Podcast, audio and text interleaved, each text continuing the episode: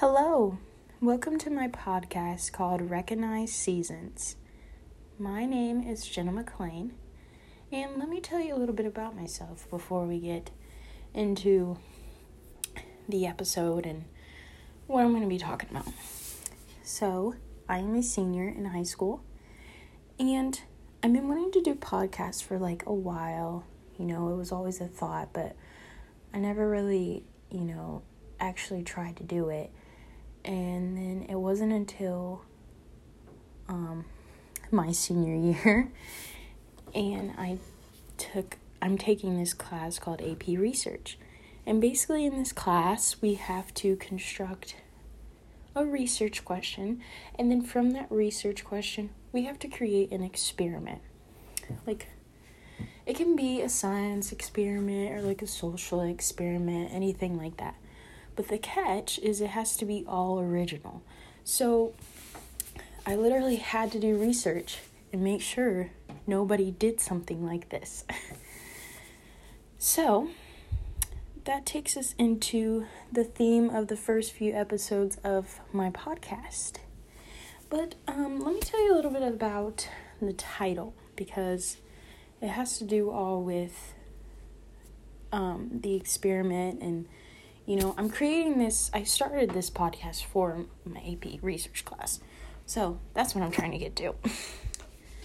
but I have this book that I checked out from my library called Seasons of Life A Dramatic Journey from Birth to Death by John Kotre and Elizabeth Hall. And right at, right off the beginning of this book, there's a little message, you know, that they leave for you and I just want to read some of it.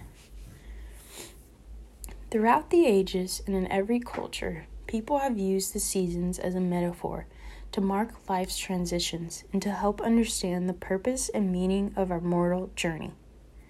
In the last few decades, there has been an astonishing growth in our knowledge of human development through the entire lifespan.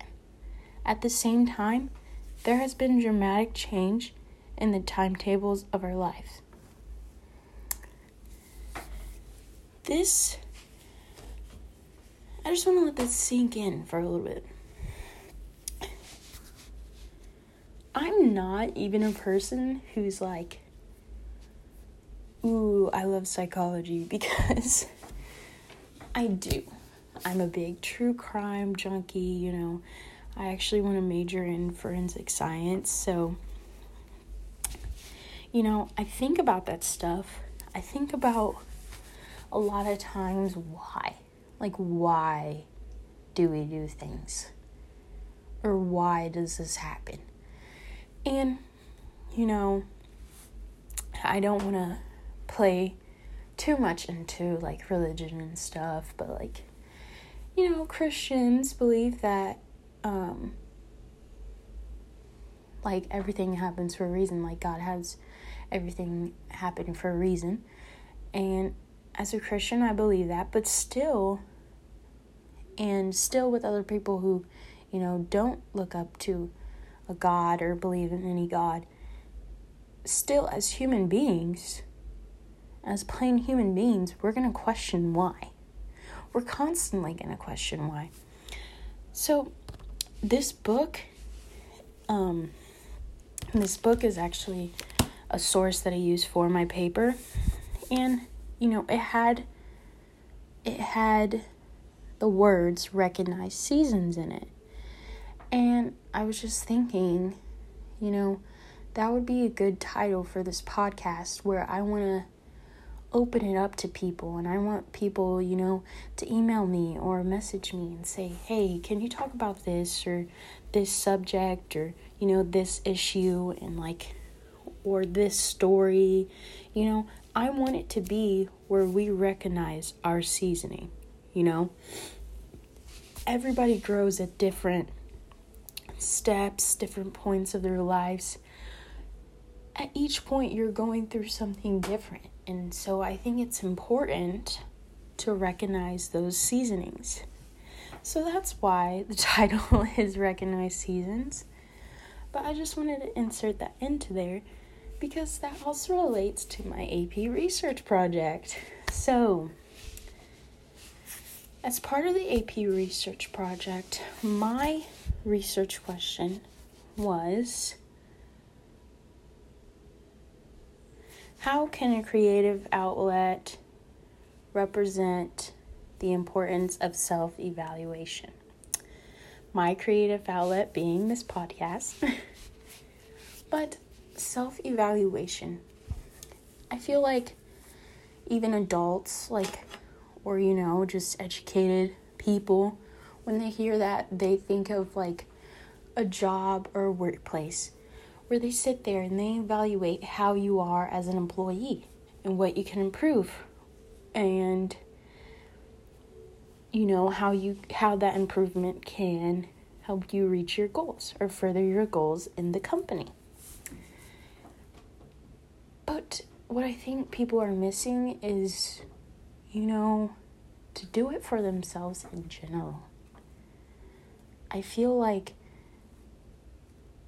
me as a person, as a young adult, seeing it in my seeing it in my peers, seeing it in this world, and just researching it, I feel like it's a topic that's not talked about a lot at all.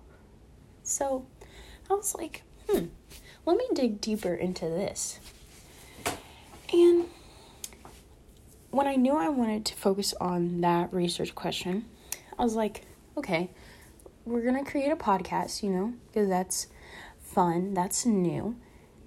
But what are we gonna do for the experiment part? Mind you, I'm in this class by myself.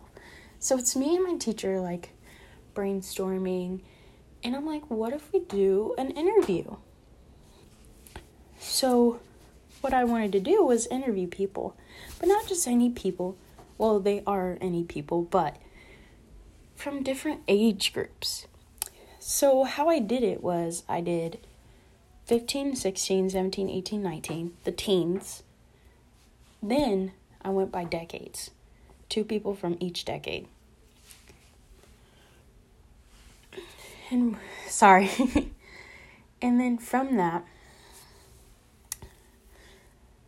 you know, I had to go out and find it. Few were teachers fewer friends, fewer coworkers, fewer people that, you know, I had the opportunity to interact with. And I was like, hey, how old are you?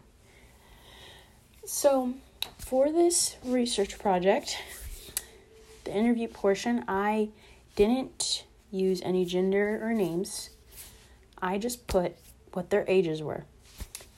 So I had one for each teen. Then I did two for each decade, like I said.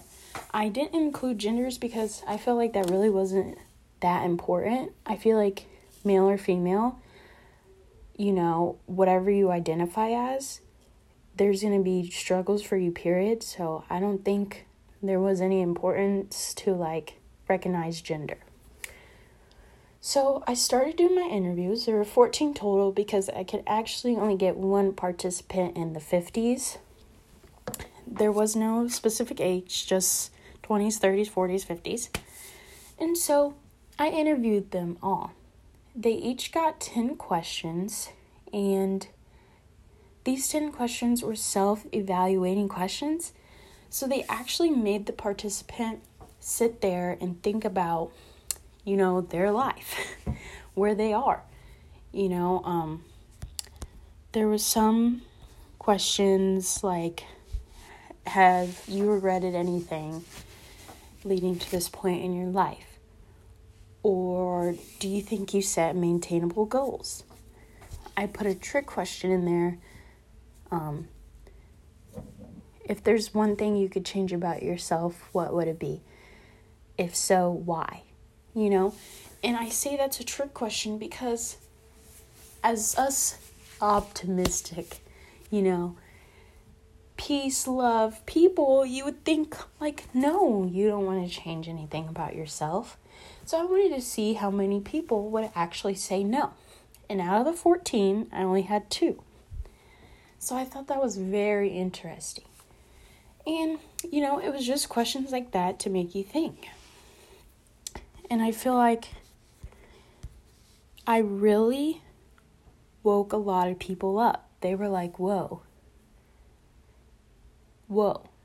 And mind you, I let them see the questions before, before I asked them. Like, I literally asked them and I typed everything down, their body language included.